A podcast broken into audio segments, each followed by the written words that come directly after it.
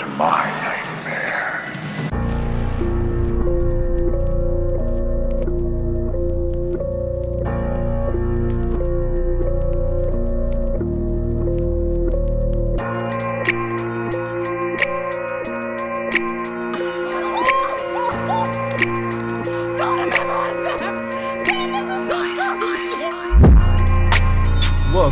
my fellow spooky folks. It's the boy Trigga Troy, and this is Man of Horror, my horror power where I talk all things scary.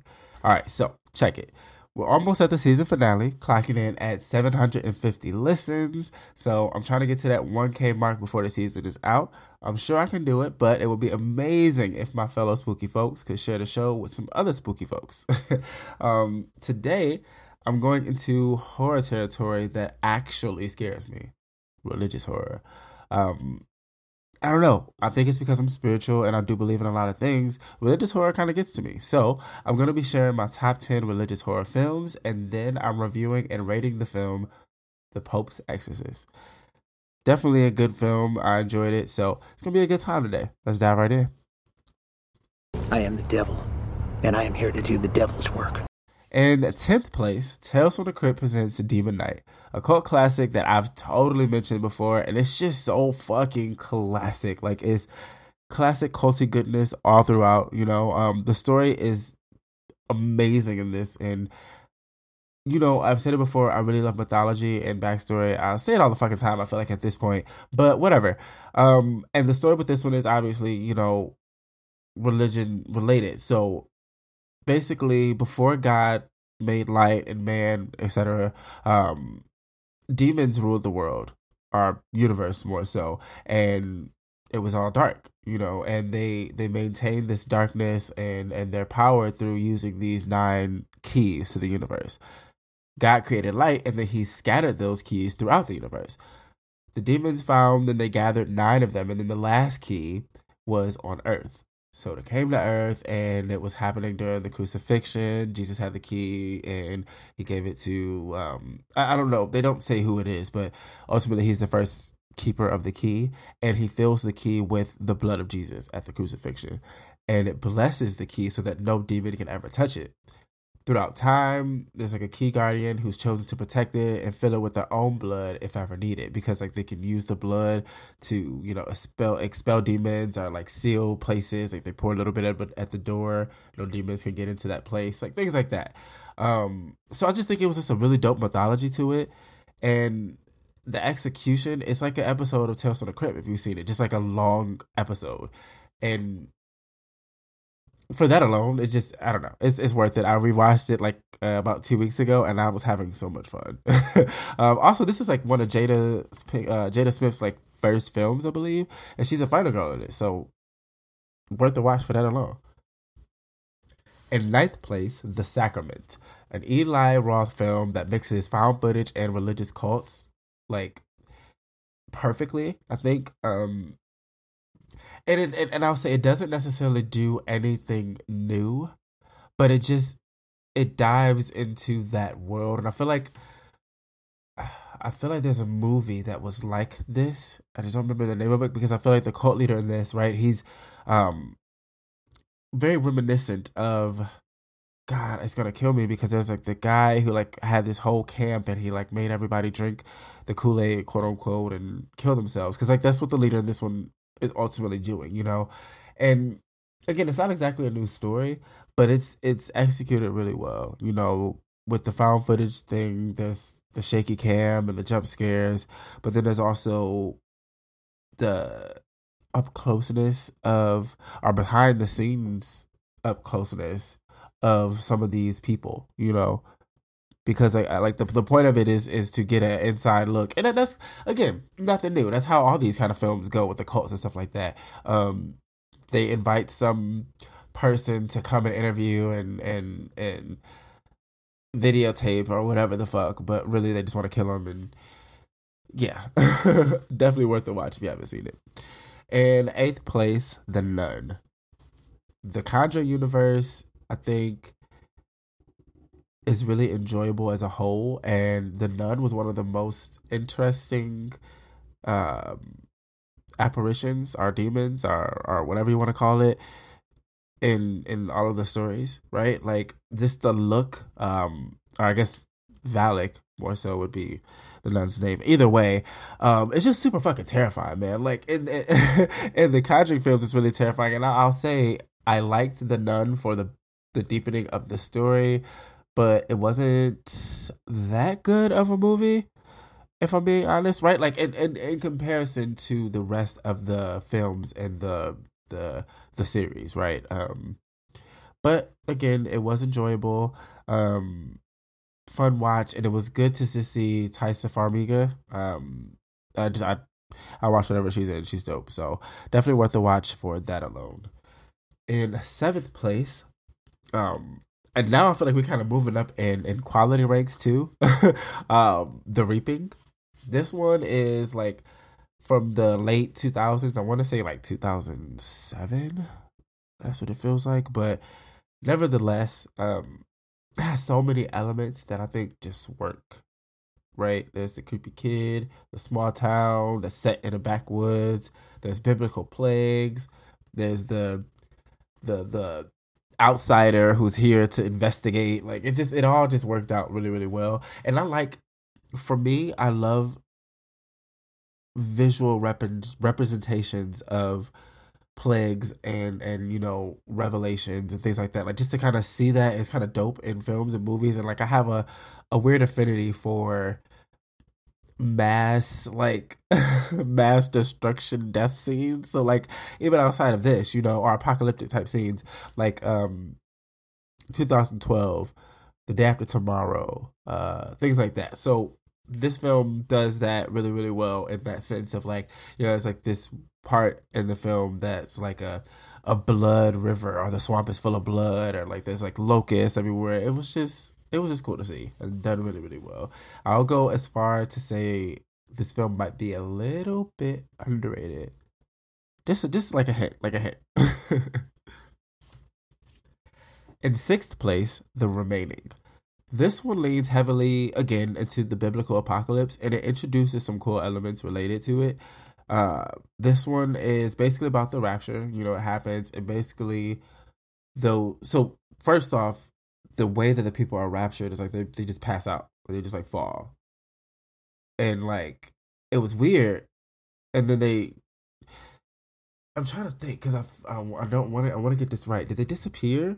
because I know there's another movie, and I think I might be thinking about that one. But I do recall there was like a moment of people just like passing the fuck out out of nowhere, and it was like because their souls were going up into heaven, and basically, you know, those who were left behind were haunted by like these invisible demonic forces, and it's a bit cheesy at points, honestly, but and and could be graphically better as well, but it's not the worst.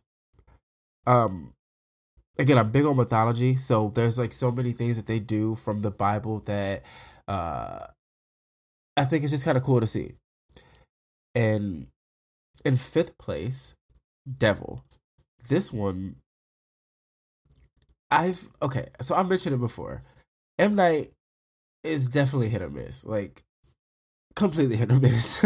and this one is on the hit side and if you haven't seen it, you know, it's about a group of people who are trapped in an elevator that they all come to learn the devil is inside of with them. And it's kind of like a like a demonic possessed version of a who done it almost, you know, because people are dying off in the fucking elevator and it's just it's interesting to to follow them into trying to figure out who the devil is and I think the reveal of who the devil ended up being made the movie worth a watch. Like I, I, I honestly say this one is worth a watch. In fourth place, The Exorcism of Emily Rose. This one was a sleeper for me at first. Like I had to rewatch it recently. You know, originally I just felt like it had good moments, but it was just too slow for me. but I was younger and a bit of a, a, a horror snob. I think a lot of people are, and I think as we get older, we get more appreciative of certain things. And again, I rewatched it and I realized that the slow moments are part of what make the the bigger moments pop. Because the slow moments are filled with so much exposition and like just story that you need so that when you when it does get to those crazy moments it's like oh okay wow like it like it's worth it. It's, it's worth the payoffs i guess. Um overall i think it's a really good story and it was a really amazing performance from uh, jennifer carpenter. So for that i'll say it's worth the watch and i'll go as far as to say if you haven't seen it Shame. shame on you in third place the witch okay I loved The Witch. Um, it was our introduction to Anya Taylor Joy, and it's a period piece that does the 1600 periods, you know, um, or the 16, it's based on the 1600 period, and it just does it justice, you know. It's during the time of the witch trials and, you know, Puritanism, and Anya's character is a teenage girl who's accused of witchcraft. Spoiler alert, she isn't a witch, of course, but by the end of the film, after like everything that she endures, she decides to sell her soul and become one anyway. Like fuck it, I'm y'all have been calling me a witch the whole movie. I might as well go be a fucking witch, you know. And it's just riddled with paranoia, and it's dark and bleak as fuck. You know, it's it's totally worth the watch. And if you're a horror fan and you have not seen The Witch, shame. Yeah. In second place, The Omen, the OG Antichrist movie. Um, Okay, so I just mentioned this on the pod recently, actually. I want to say, yeah, two episodes ago. So I won't say too much, but I loved the story. You know, again, another biblical one. And when you think of it too seriously, it's a bit fucking scary. Like I said, religious horror gets to me the most because of the sense of absolute helplessness that comes with the reality of what you might be dealing with. You know? Um, it all seems to be a possibility. and it's fucking dreadful. So, um, again, story about the Antichrist and his rise and birth and things like that. And it's just, yeah, I'll just say if you haven't seen this one, you definitely get the bell. Shame. Finally, in first place, The Exorcism. Now, this is a goddamn classic if I have ever seen one. I talked about this one too, and why wouldn't I? It's the fucking Exorcist. But um, this movie was so riddled with religion that people at theaters like like when it came out there was just like reports of people falling out and feeling nauseous and like feel like they were being taken over and i just watched it like damn like personally i remember watching as a kid just like damn this is crazy you know i never felt like holy shit but like people felt like the movie was cursed or like you know what i'm saying like that's crazy and that just goes to i think a testament to the work that was done in that film. You know, it has everything that you want in your religious horror and more. And if you haven't seen it, you get two bells. Shame. Double Shame. fucking shame. Yeah, double shame on you. That's what I'm going to do to you now. Tear the skin from your body. Slowly. Bit by bit. All right, so that was my top 10 religious horror films. Now let's go ahead and get into this review and rating of The Pope's Exorcist. Um, I'll start off by saying I enjoyed the movie. It was, um, so like if you haven't heard of it, it's based on a true story and it is based on the Pope's, I mean, you know, literally the Pope's Exorcist. Um, so he's brought in in extreme situations.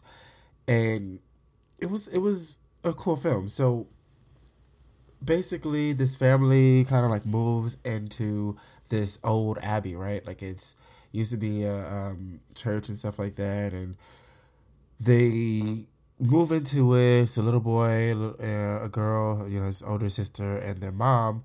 The dad recently passed, and the little boy hasn't talked in a year.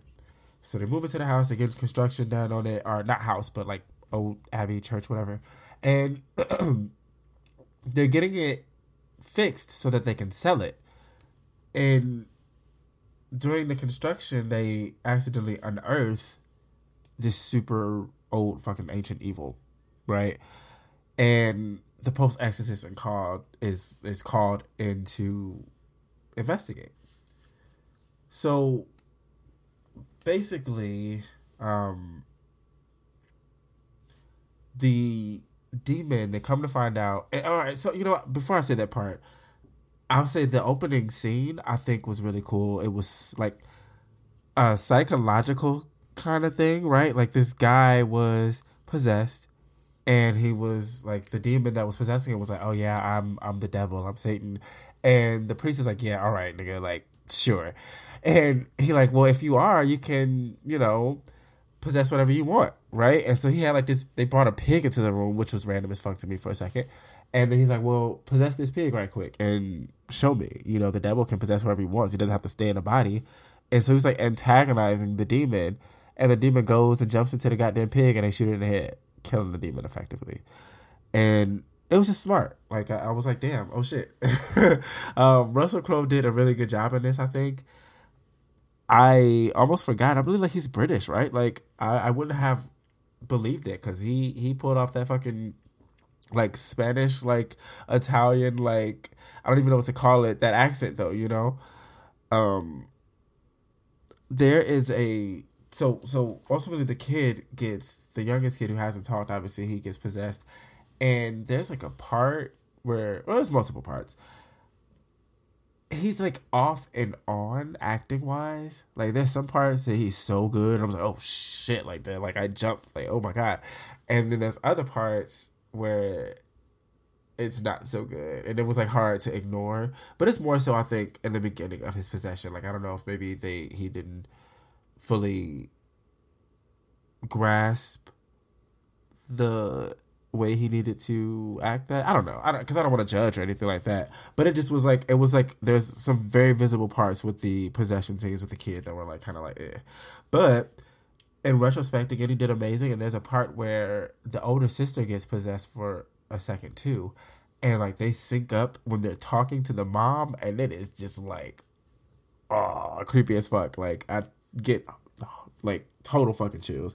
And then speaking of chills um there's like this the the kid's demonic voice or like because the sister has it too. So whenever the demon, demon, demonic voice speaks it is just like this deep guttural like ugh, like it just it gives me chills completely. It was it was so good though. Um what i liked about the film is for the first main half of it though or i guess middle it kind of felt almost like a haunted house film because things were going on in the house you know like i said they unearthed this demonic force but it was just kind of fucking around with shit and then it made the little boy like pass out and you know talk wild as hell but ultimately, you know, there was knocks at doors and just shit like that. So it had like a haunted house vibe, and then it dives headfirst into like the religious horror territory. Um, so spoiler alert, I'll say. Basically, the demon that they unearthed, which and this one I love for the mythology of it all. He is an ancient demon who basically influenced the um, the start of the Spanish Inquisition, which you know was fucking awful and all done in the name of God. And so to think that that was done by a demon acting as, you know, like an emissary of God doing all the, it's just like, ah, like that is, that's kind of heartbreaking, right? Um, and so the, the, the church knew of this and that's why they buried this body and like, you know, all the, these, this information, anything related to it. So that no one would ever know about that. And so that's what they you know what they unearthed and it was just I, I think that that is such a that's that's so scary and it's so real i think because i think sometimes side note like on some serious shit um people can use religion in very evil ways. And it's almost like are, are you sure that's god? Like i don't know. Um but okay so to hop out of that um I, I gotta say too last thing I I think it was very interesting. Um, because I think I, I was I was thinking about this recently with like priests and things like that, and it's like, do they have to give up sex completely? Because like Russell Crowe's his his character's issue was like he was plagued with sex, you know what I'm saying, sexuality and things like that, and the demon knew that, um, and it's like I just in my own, like I said, thoughts, I was just like, I wonder, like, or is it only when they can marry? But then I thought they can't talk to like I don't know. I'm I'm very misinformed on what becoming a priest means, but um, it, it was it was an interesting play because it reminded me of the film uh, The Exorcism of God, which was kind of very similar actually. Now that I'm thinking about it, it was very similar. Um, I'll, I'll I'll share that on a different pod though because I'll get way sidetracked. Anyway, so I gave this one uh three out of five stars. The first star was watchability. Again, I love religious horror, so it was very enjoyable in that sense. Um, the backstory was great. Russell Crowe did good. The cast overall did really good too. Um, I think what made it watchable is the slow. It, it was like a slight slow burn, but a consistent one, if that makes sense. Like you don't get bored with it. So I, I for that I gave it watchability. Um, the second one I gave it is killer fear factor. Um, essentially, there's not necessarily a, a killer, right? But it's about demons, and that shit is always scary. like I said, like religious horror gets me, and I would I, I believe in that. You know, um, not like in the sense of like I, I I just believe in things and people can be being possessed by demons. So it's just anyway. um, and then the last one I gave it here was cinematography. It has some really good visuals. Um, there's like these moments of like of, of like one the demon using his telekinesis in a way that it's like tosses these motherfuckers around, is done really good. But then also there's like parts where like there's just like cuts being carved into some of the characters and like word. It was just it was visually it was it was some nice shots and angles. So um definitely getting that cinematography one from me at least. So that's my three out of five. Worth a watch. Check it out. Um yeah. Thank you so much for listening, guys. As always, uh, don't forget to follow the official Instagram page for the pod, Man of Horror underscore podcast. And until next time, stay spooky, folks. Peace.